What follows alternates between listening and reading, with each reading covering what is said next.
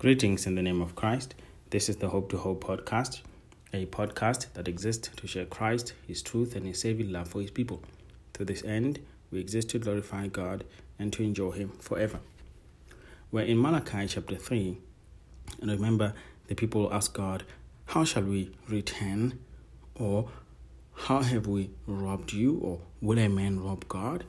And God told them what they did precisely, and here He's going to give them more of what uh, they need to do then to make things right with God. What they need to do is simply this from verse 10 to verse 12 bring the whole tithe into the storehouse so that there may be food in my house. And test me now in this, says the Lord of hosts. If I will not open for you the windows of heaven and pour out for you a blessing until it overflows, then I will rebuke the devourer for you, so it will not destroy the fruits of the ground, nor will your vine in the field cast its grapes, says the Lord of hosts. All the nations will call you blessed, for you shall be a delightful land, says the Lord of hosts. The remedy was very simple for them, as you see there. It was for them to start doing what is right. If you are a thief, if you steal, still no more.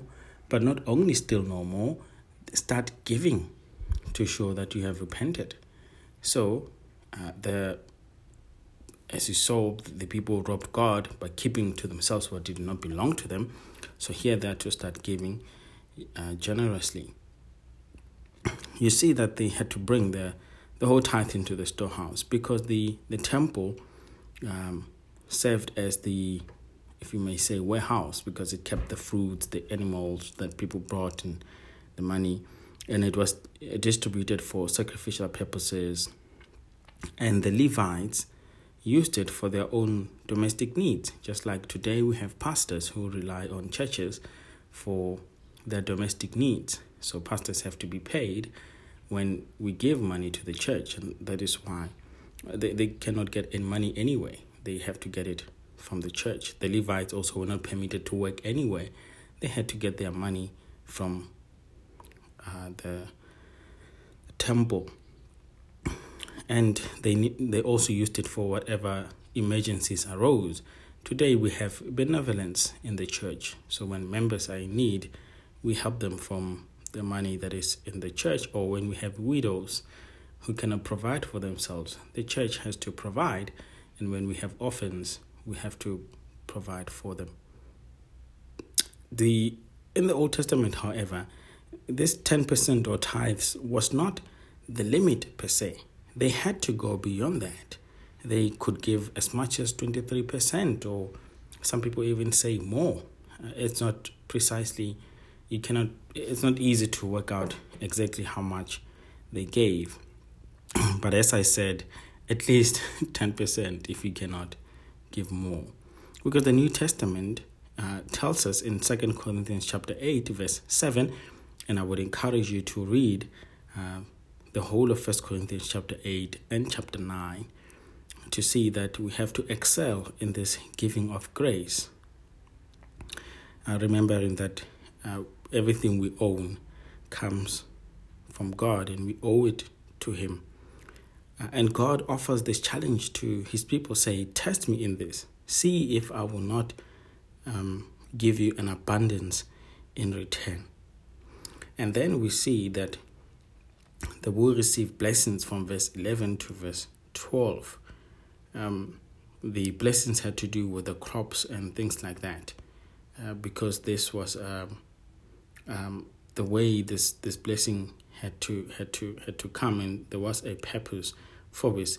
This was an agrarian society so they had to be blessed with an agrarian blessing. And God would not give them merely this these blessings for their comfort for their health and to be happy but also that the name of the Lord will be honored. So when we have this health when we have the blessings, when we have happiness because God provides, it serves then as an evangelistic tool that all the nations will call you blessed and and they delight in your God and not in you. so, this is what uh, usually we say today that we don't preach health and wealth gospel, the prosperity gospel, but at the same time, we don't say God always wants you to be poor and sick, but we say He does provide blessings and He does give you blessings so that the unbelievers may see that a call to the Christian life does not necessarily mean suffering, but suffering may come. And if it comes, we handle it better than the unbelievers. So, equally, when we have health and happiness and blessings, we should handle those differently from the unbelievers. We should show them how we serve the Lord in our health, in our wealth, in our sickness, and um, in our poverty.